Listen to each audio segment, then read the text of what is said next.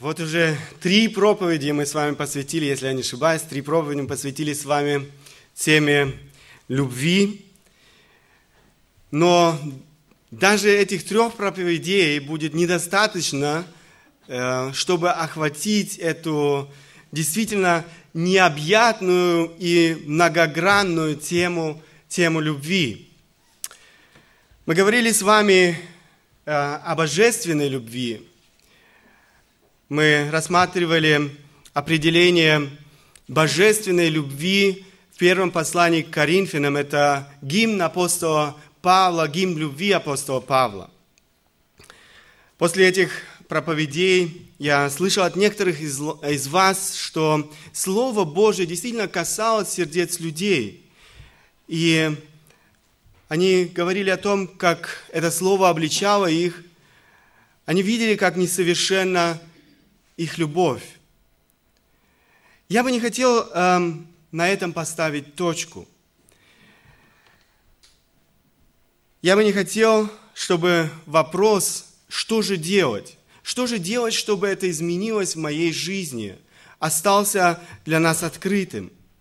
Я бы хотел показать, что для каждого из нас – кто действительно хочет возрастать в любви, кто действительно хочет, чтобы эти взаимоотношения в семье, взаимоотношения в церкви, взаимоотношения с людьми, которые вас окружают в вашей жизни, изменялись, что есть надежда для каждого из нас измениться. Бог дал нам все необходимое. Бог дал нам все необходимое, но и сделал все необходимое, чтобы мы могли на самом деле меняться – и возрастать в этой любви к людям вокруг нас. Конечно же, многое зависит от того, готовы ли мы. Готовы ли мы в смирении внимать Слову Божьему? Готовы ли мы в смирении признать, что моя любовь к ближнему на самом деле несовершенна? Видим ли мы, что наша любовь к ближнему несовершенна? Готов ли я прилагать усилия для того, чтобы следовать этим истинам. Я очень надеюсь, я очень надеюсь и молюсь о том, чтобы эти проповеди помогли нам возрасти в этой искренней, э, жертвенной любви друг к другу, чтобы это в конце концов прославило нашего Бога чтобы наши мысли, чтобы наши слова, наши действия, дела, поступки были движимы этой божественной любовью, о которой мы так много говорили с вами в последнее время. Сегодня я хотел бы провести это время в размышлении над тем, как мы можем достигать этой любви, как мы можем возрастать в этой любви, как мы можем изменяться – Какие практические шаги нам необходимо делать, чтобы возрастать в любви и исполнить это повеление Бога каждому из нас, эм, заповедь Бога любить ближнего как самого себя.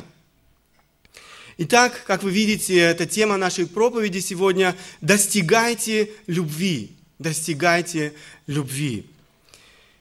Это повеление, это повеление не мое – это повеление, которое Бог оставил нам на страницах священного, священного Писания. Эти слова звучали когда-то для верующих э, в послании к Коринфянам. Мы читаем эти слова для верующих в Коринфе. Верующих в жизни, э, которых очень недоставало любви. Эти же слова звучат сегодня для каждого из нас. Достигайте любви достигайте, если посмотреть это слово в греческом языке, это очень интересное слово. Это сильное слово, э, которое значит э, гнаться, стремиться, достигать, искать, преследовать, стараться.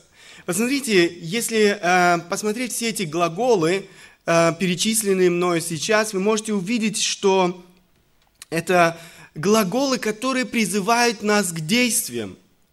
Подстрочный перевод э, э, с греческого языка, он так и переводится «гонитесь за любовью». Гонитесь за любовью. Эти глаголы призывают нас к действию, эти глаголы призывают нас к активности. Это говорит о том, что нам необходимо прилагать усилия, прилагать усилия, чтобы возрастать в любви к людям вокруг нас. Мы не можем и не имеем права оставаться пассивными. Мы не имеем права находить оправдание своим действиям, своим поступкам, своим словам, эм, в которых нет любви. Мы не имеем права оставаться теоретиками, которые хорошо, возможно, знают теорию, возможно, даже говорят об этом, но не применяют эти истины в своей жизни, не, применяют эти истины на практике, не проявляют настоящей любви на деле. Я бы хотел обратить ваше внимание на некоторые основополагающие условия для возрастания в любви к ближнему – Первое условие, самое первое условие, без которого, в принципе, э, невозможно все остальное. Вы можете вычеркнуть все остальное, если вы не будете исполнять самый первый основополагающий принцип, и это познание Божьей любви. Познание Божьей любви. Прежде чем человек сможет любить своего ближнего той любовью, о которой мы в последнее время много говорили, ему необходимо самому познать любовь Бога.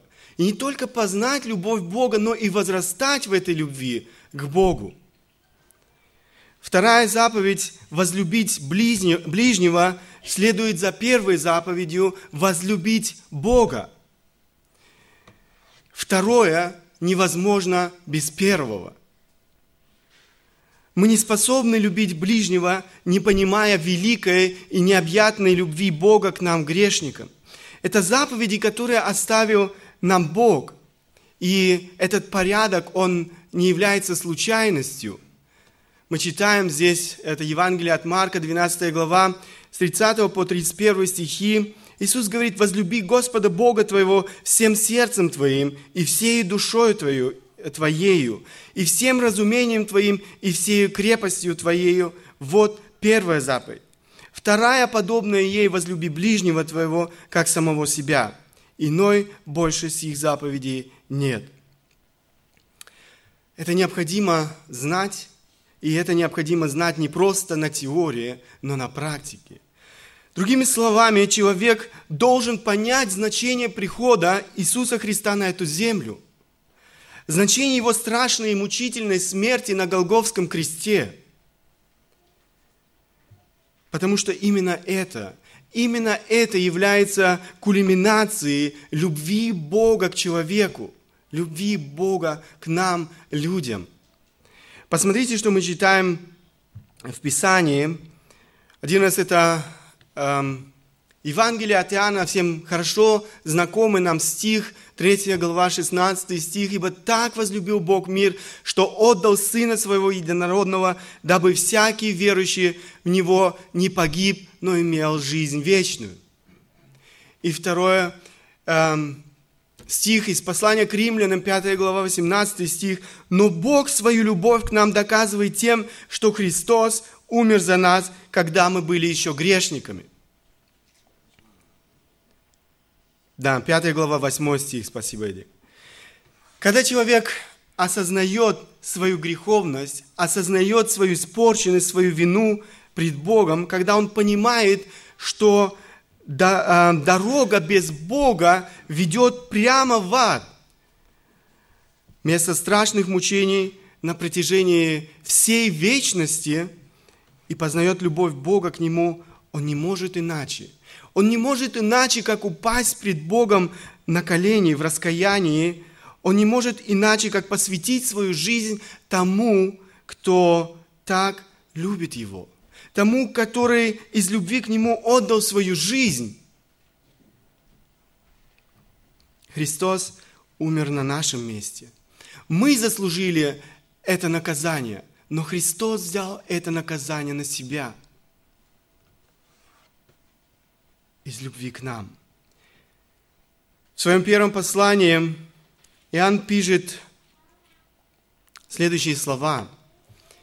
«И мы познали любовь, которую имеет к нам Бог, и уверовали в нее».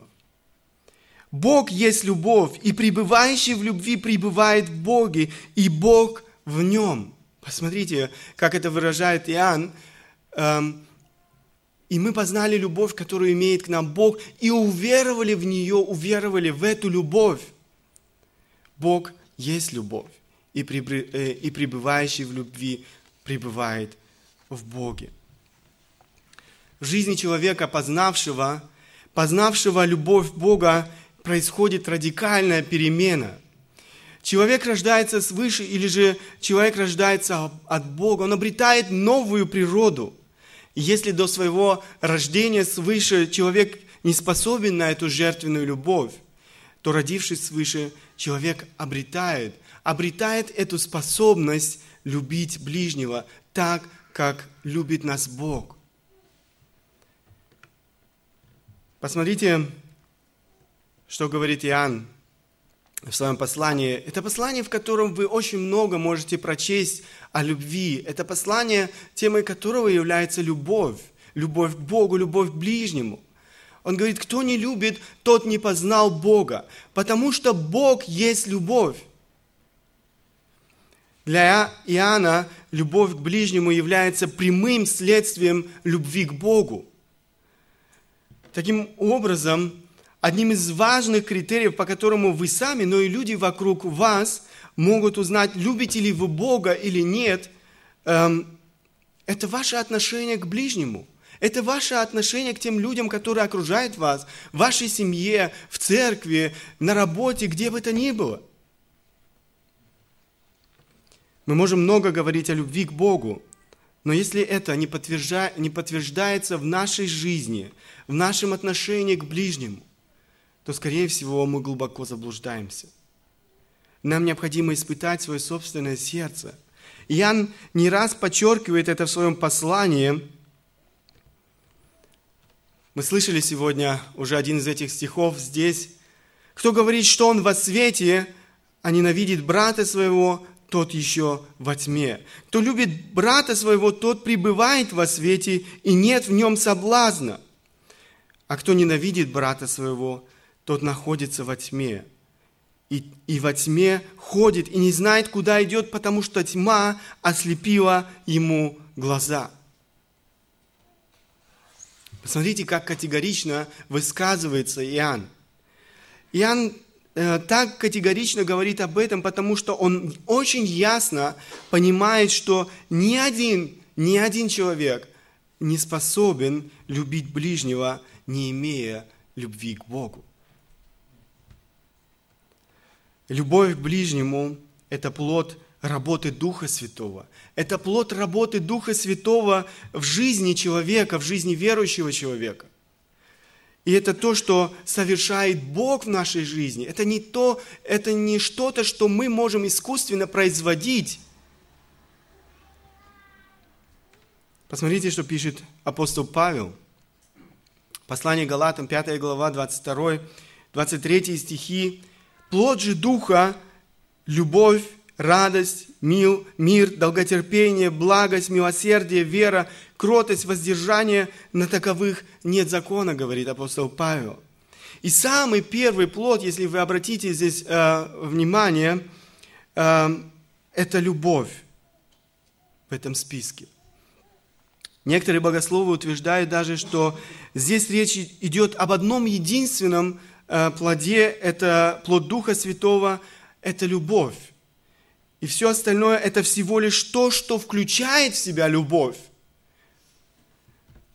Можно было, если э, исходить из такого положения, можно было тогда перевести этот стих так. Плод же Духа – любовь, которая включает в себя радость, мир, долготерпение, благость, милосердие, вера, кротость, воздержание – как бы то ни было, это э, в данном случае действительно не играет важной роли, мы должны понять, что без любви к Богу мы не способны любить ближнего.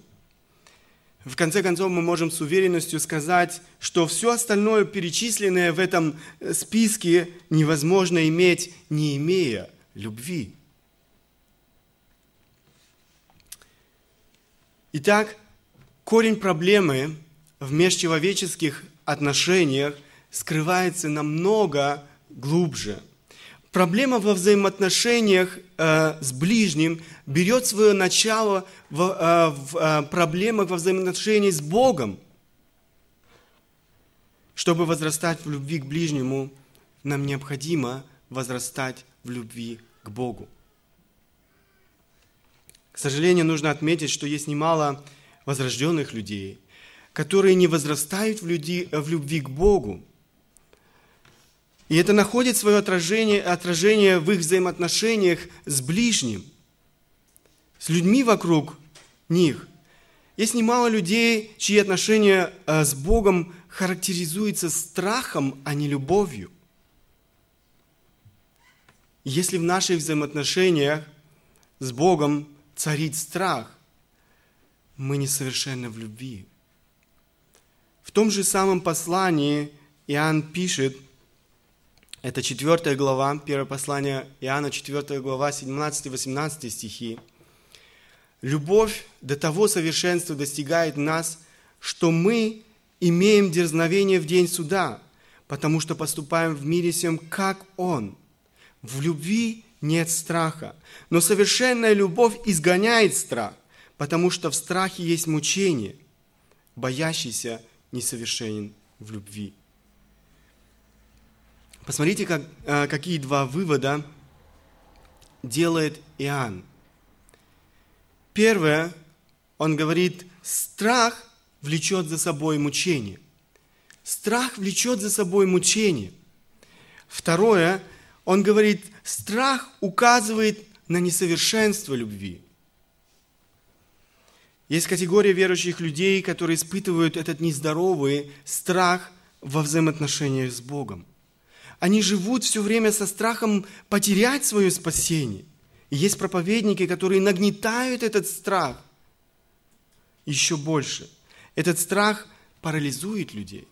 Этот страх лишает их радости, этот страх заставляет их испытывать мучения. Возможно, вы спросите, ну что же тогда со страхом Божьим? Ведь Библия так много говорит о страхе Божьем. Как это понять?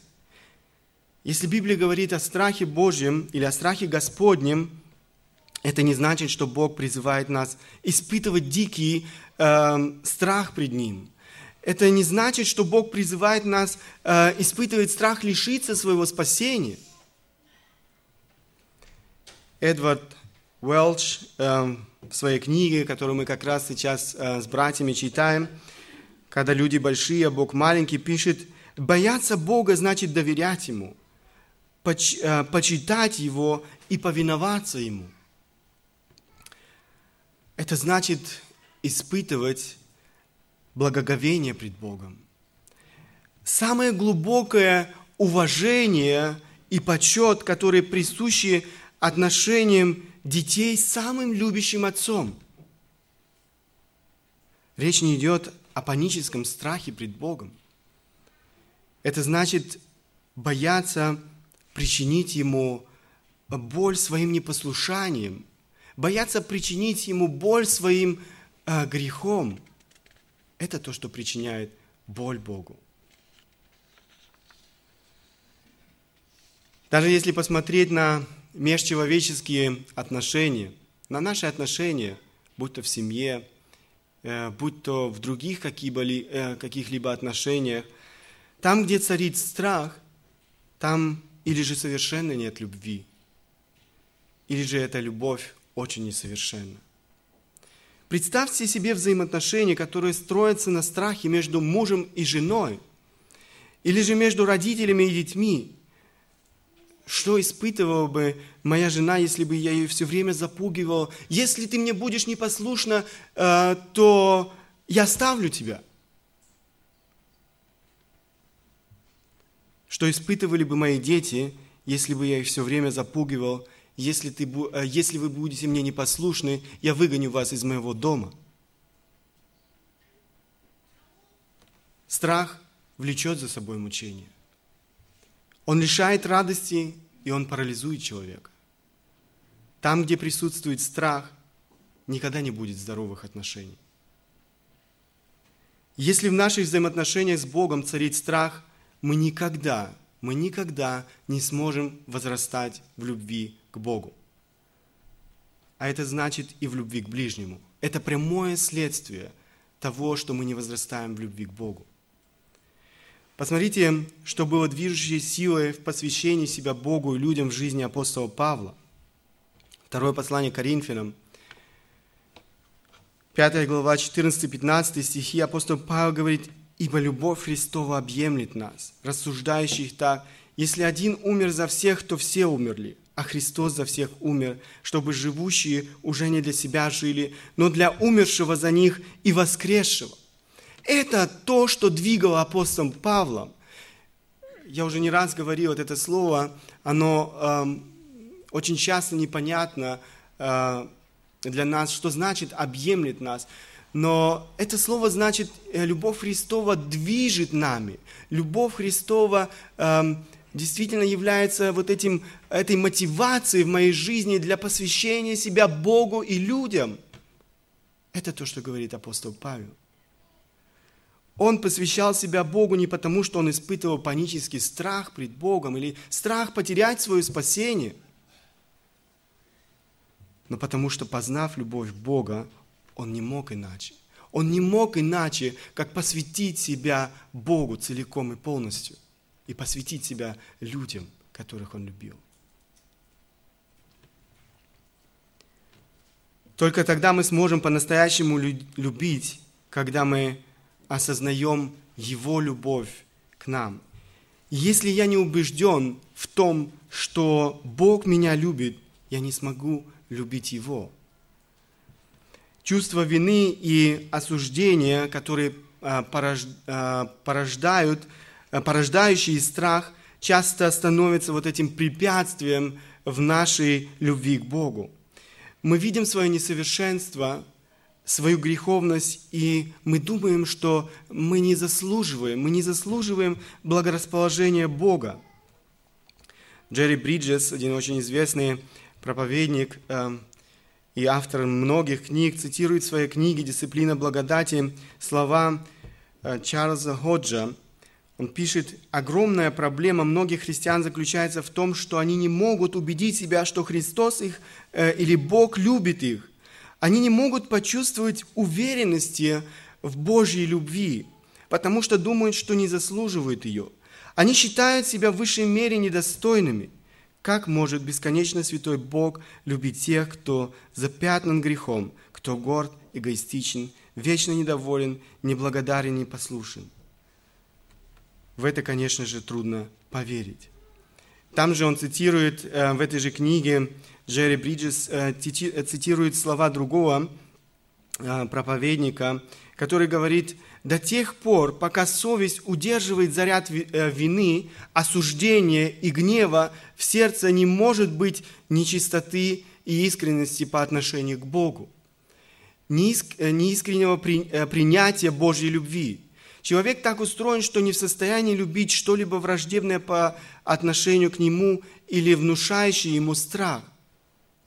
Я думаю, что этот человек прав – но что же делать? Ведь каждый из нас знает, что он грешит.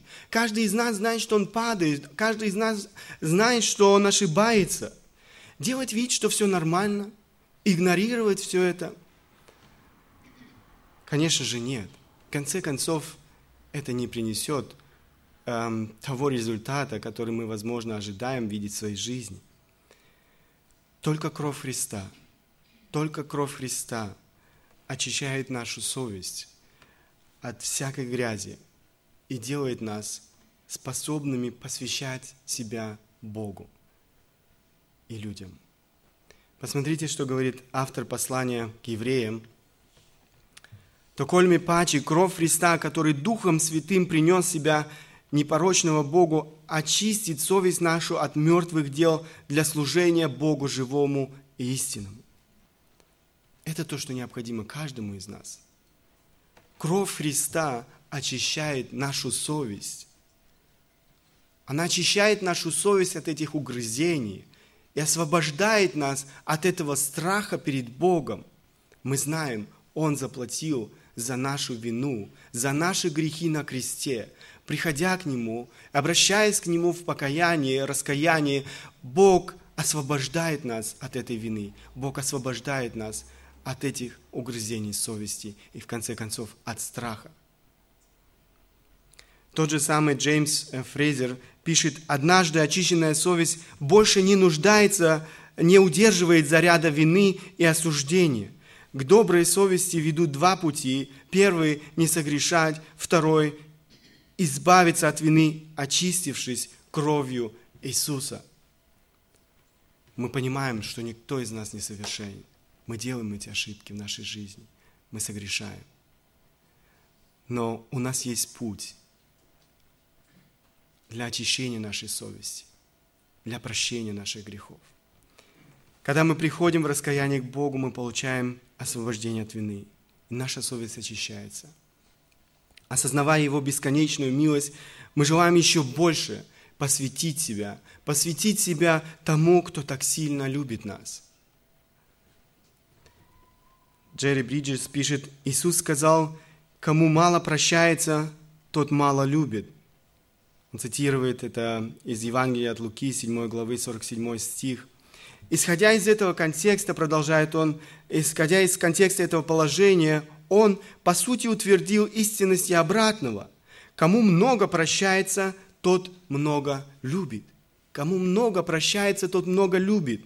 Таким образом, можно сказать, что сила нашей любви к Богу определяется степенью нашего осознания и признания своей греховности, а также степенью, до которой мы осознаем всю полноту прощения и очищения от этих грехов.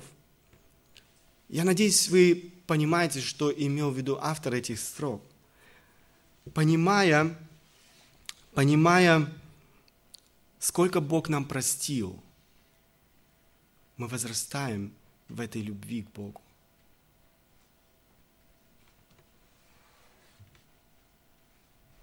Немного дальше в этой же книге он пишет, мы будем любить Бога всем сердцем, душою и разумом лишь в той степени, в какой живем с постоянным ощущением Его любви к нам во Христе. Настолько, сколько мы э, будем понимать Его любовь к нам, настолько мы будем любить Его в нашей жизни. Вот почему так важно каждый день проповедовать Евангелие самому себе прежде всего. Мы каждый день грешим, мы разочаровываем Бога. Мы испытываем это осуждение совести, и именно поэтому мы нуждаемся в Евангелии. Мы нуждаемся в благодати каждый новый день. Не только тогда, когда мы обращаемся к Богу, но каждый день и после нашего обращения к Богу мы нуждаемся в этой благодати. Потому что только эта благодать действительно приносит нам это прощение. Только переживая эту благодать ежедневно в нашей жизни, мы понимаем любовь Бога к нам – Обращаясь в раскаяние к Христу, мы испытываем Его прощение, и это освобождает нас от страха перед Богом и мотивирует нас э, посвящать всю свою жизнь без остатка тому, кто так сильно любит нас, что был готов умереть на этом позорном кресте за наши грехи. Джон Оуэн, э, тоже очень известный проповедник – в своей книге «Общение с Богом» пишет «Величайшая печаль и бремя, которое вы только можете возложить на Отца, и величайшее бессердечие по отношению к Нему – это неверие в то, что Он любит вас». Любовь к Богу – это основа всему. Без любви к Богу мы не способны любить друг друга. Чтобы возрастать в любви к ближнему – нам необходимо возрастать в любви к Богу. Именно поэтому апостол Павел молился о том, чтобы верующие возрастали в любви к Богу. Посмотрите, одна из его молитв – это послание к Ефесянам, 3 глава, 14-19 стихи, где апостол Павел молится об этом. Для сего преклоняю колени мои пред Отцом Господа нашего Иисуса Христа, от которого именуется всякое Отечество на небесах и на земле. Да даст вам по богатству славы своей крепко утвердиться Духом Его во внутреннем человеке, верую вселиться Христу в сердца ваши, чтобы вы укорененные, утвержденные в любви, могли постигнуть со всеми святыми, что широта и долгота и глубина и высота, и уразуметь, и уразуметь превосходящую разумение любовь Христову, дабы вам исполниться всею полнотою Божию. Посмотрите эту молитву апостола Павла. Павел в данном случае молится за людей верующих, которые уже познали любовь Христа. Но несмотря на это, его молитва к Богу, чтобы они, как он здесь выражается, укорененные, утвержденные в любви, могли постигнуть со всеми святыми, что широта и долгота и глубина и высота, и уразуметь превосходящую разумение любовь Христову, дабы вам исполниться всей полнотой Божией. Если апостол Павел здесь говорит о широте, долготе, глубине, высоте любви, речь не идет о том, что э, любовь имеет какие-то размеры. Нет, э, выражаясь э, таким образом, э, апостол Павел говорит, насколько необъятна эта любовь Бога к нам, людям.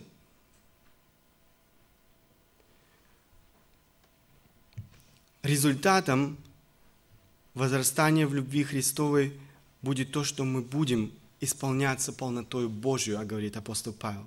Это будет результатом, э, когда мы будем э, исполняться или возрастать в любви Христовой, в любви к Богу, мы будем исполняться полнотой Божией. Что это значит? Это значит, что Бог сделает нас духовно сильными. Это значит, что Бог сделает нас духовно зрелыми. Это значит, что Бог сделает нас духовно взрослыми. Дональд Карсон в своей книге «Призыв к духовной реформации» пишет, «Нам может казаться, что мы духовно зрелые христиане, потому что мы прекрасно разбираемся в богословии, имеем хорошее образование, обладаем богатым опытом и традициями» и так далее. Этот список можно еще продолжать. А, но Павел знает лучше нас. Он знает, что мы не достигнем должной зрелости до тех пор, пока не познаем превосходящую разумение любовь. Именно поэтому апостол так молится. Он хочет, чтобы мы росли в познании Христовой любви и в результате этого стали взрослыми, чтобы мы могли исполниться всею полнотою Божью. Пропитанные Его любовью, мы будем поступать так, как угодно Христу. Мы будем думать так, как угодно Христу. Мы будем говорить то, что угодно Христу. Это будет естественным для нас. Наше «я», наш эгоизм будет вытесняться больше и больше Богом. И сам Бог будет управлять нашим сердцем. Конечно же, такая трансформация в сердце найдет свое отражение и во взаимоотношениях с ближним. Любовь к ближнему станет прямым выражением этой трансформации в сердце, этой перемене в нашем сердце. Интересно, что психологи говорят о следующей закономерности. А наблюдения, которые делают психологи, очень часто верны. Проблема возникает, когда они пытаются, не зная Бога и Его Слова, показать выход из той или иной ситуации, или же э, когда э, они пытаются показать решение той или иной проблемы. Так вот, психологи, наблюдая за разными людьми, говорят, что люди которые сами не испытали любви, не могут дарить любовь другим. Ребенок, который не знал любви э, в доме своих родителей, будет иметь трудности дарить любовь своей супруге или своему супругу. Своим детям, людям, которые его окружают.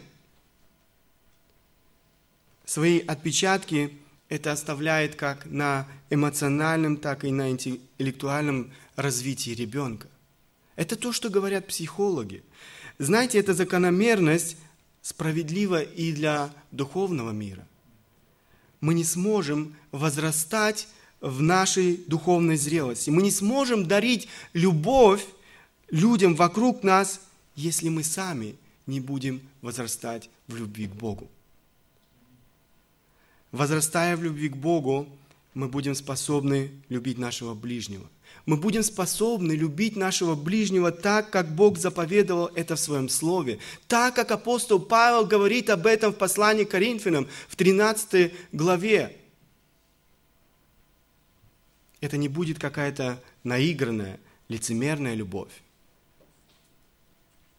Мы надеваем маску для, для людей вокруг, скрывая под ним наше подлинное лицо. Апостол Павел говорит, любовь да будет непритворна. Послание к римлянам, 12 глава, 9 стих. Знаете, есть много мошенников в этом мире, эм, которые пытаются заработать деньги нечестным путем. Они продают какие-то дешевые подделки, выдавая их за подлинник. Это, возможно, какая-то из, э, картина известного художника, что бы то ни было. Я думаю, что это стало очень распространенным явлением э, и в церкви, когда люди выдают поддельную любовь за истинную. Интриги, группировки, сплетни, борьба за власть, борьба за влияние, борьба за звание, борьба за признание. Э, Все это, к сожалению, не чуждо и для церкви. Эгоизм, прикрытый маской любви. Это духовное мошенничество. Знаете, даже если люди вокруг иногда не могут отличить истинную любовь от притворной, лицемерной, есть тот, от которого ничего не скроешь. Бог. Он может быстро отличить эм, притворную любовь от истины. Он видит наше сердце. Он видит то, что движет нами, когда мы говорим что-либо. Он, он видит то, что движет нами, когда мы делаем что-либо. Он видит то, что движет нами, когда мы думаем о чем-либо. Он видит наши мысли. И такое духовное мошенничество не останется без наказания. Чтобы изменить это положение, есть один путь. Необходимо осознать. Необходимо осознать, что такая притворная любовь или же безразличие к ближнему, разные проявления скрытой или открытой ненависти э, к ближнему является мерзостью пред Богом и следствием проблем или проблемы в первую очередь в моих взаимоотношениях с Богом.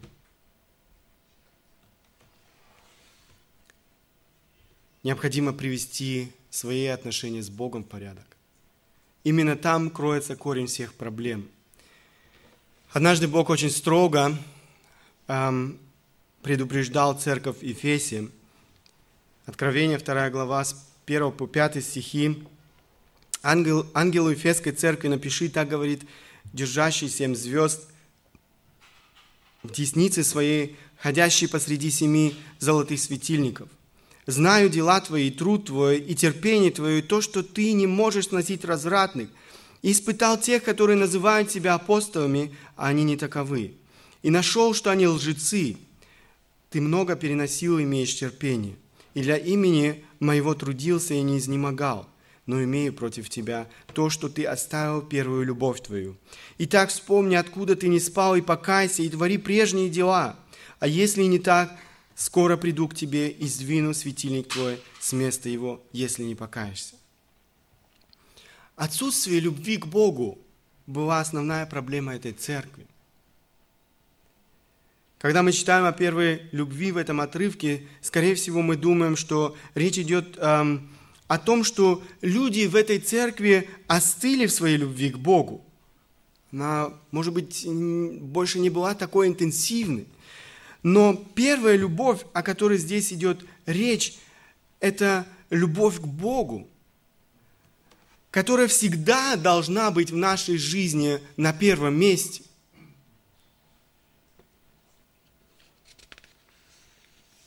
Они не просто остыли, они оставили любовь к Богу. Несмотря на то, что если вы посмотрите, в этой церкви было очень много активности. Почитайте эти стихи внимательно и посмотрите, сколько активности было в этой церкви. Вы посмотрите, сколько дел э, было в этой активности, э, в этой церкви. Но в этой церкви не было чего-то очень важного. В этой церкви не было любви. Предметом их первой любви стало что-то иное, но не любовь к Богу. Посмотрите, как строго звучит предупреждение Бога к этой церкви. Если церковь не покается, у этой церкви нет будущего. Эта церковь обречена на смерть. Это очень строгое предупреждение, с которым Бог обращается к этой церкви. Первое, что необходимо сделать, это покаяться в том, что мы оставили первую любовь. Или же, как мы сказали, любовь к Богу, что предметом нашей любви стало, возможно, что-то иное, может быть, богатство, может быть, работа, дом, семья, может быть, э, признание у людей служение. Это может быть все, что угодно. Все, что угодно может занять это первое место, которое присуще или которое, э, которого достоин только Бог. Нам необходимо искреннее, искреннее покаяние пред Богом, следствием которого станут прежние дела. Помните, Бог говорит, покайся и твори прежние дела. Дела, которые движимы любовью Богу, дела, которые угодны Богу, дела, которые прославляют Бога. Только такое покаяние действительно истина, следствием которого являются дела, достойные Бога. Необходимо проводить время в общении с Богом. Мы не сможем возрастать в любви к Богу, если мы не будем находить этого времени для общения с Богом. Говоря об общении с Богом, я имею в виду как размышление над истинами священного Писания, так и живая молитва. Нам необходимо проводить время глубоко изучая священное Писание. Не просто так прочитал, закрыл, забыл. Нам необходимо читать книги, которые говорят, которым Бог дал действительно эту способность открывать э, эти истины Священного Писания, ясно и доступно преподносить эти истины, э, для того, чтобы мы могли познавать эту любовь во всей ее полноте, широте, как апостол Павел говорит и пишет об этом. Есть много таких хороших книг, которые говорят об этой любви, которые, которым Бог дал эти способности действительно доносить эти истины ясно и доступно каждому из нас. Для этого мы собираемся в Доме Божьем э, воскресенье. Для этого мы собираемся в Доме Божьем на разных общениях, домашних группах, где мы можем глубже вникать в эти истины, где мы можем действительно эм, э, делать эти истины доступными для нас, для нашей жизни, как мы можем применить эти истины э, в своей жизни в течение этой следующей недели – это то, что нам необходимо в нашей жизни. Без глубокого изучения Священного Писания мы не сможем познавать Бога и Его любовь к нам. Нам, нам необходимо то, что Бог открывает нам в Своем Слове, применять в жизни. Недостаточно знать теорию, важно, чтобы это стало практикой жизни – как я уже отмечал, необходимо находить время для молитвы к Богу. Несмотря на всю суету нашей жизни, несмотря на все те дела, которые каждый из нас имеет в своей жизни, эм, ту ответственность, э, которую каждый из нас имеет э, в семье, на работе, э, в церкви и так далее, Бог хочет, чтобы мы находили это время для общения с Ним. Бог хочет, чтобы мы э, имели действительно это глубокое общение, искреннее общение с Ним. Нам необходимо, подобно апостолу Павлу, молиться о глубоком познании Божьей любви. Спросите себя, как часто вы молились или молитесь подобной молитвы? Как часто вы молитесь о том, чтобы Бог помог вам познать Его любовь вашей жизни – как часто вы молитесь о том, чтобы люди в церкви, люди, которые окружают вас в вашей жизни, еще больше познали Его любовь в своей жизни. Как часто это является предметом нашей молитвы. Бог желает изменить нашу жизнь. Он желает изменить наши взаимоотношения в семьях, взаимоотношения между братьями, сестрами э, в церкви, взаимоотношения с людьми вокруг нас. И это те практические шаги, которые нам необходимо делать, чтобы мы действительно пережили это духовное преображение или духовное пробуждение. Истинная глубокая любовь к Богу изменит нашу жизнь. Это самое важное. Это тот самый главный, важный урок, который я бы хотел, чтобы каждый из нас извлек из этой проповеди. Об остальных принципах, если Бог позволит, мы поговорим в следующей проповеди. Истинная, глубокая любовь к Богу может сделать наши взаимоотношения в семьях, между супругами, между детьми, родителями, между братьями, сестрами в церкви, в конце концов, по отношению к тем людям, которые окружают нас в нашей жизни здоровыми, исполненными чистой, этой искренней, э, божественной любви. Это тот елей, тот елей, в котором нуждается церковь. Это тот елей, который исцеляет любые раны. Моя молитва о том, чтобы наше сердце – не огрубело. Как это было однажды в жизни фарисеев и книжников, которые, слыша Слово Божье, не слышали его. Они не были способны понимать Слово Божье, потому что их сердце огрубело.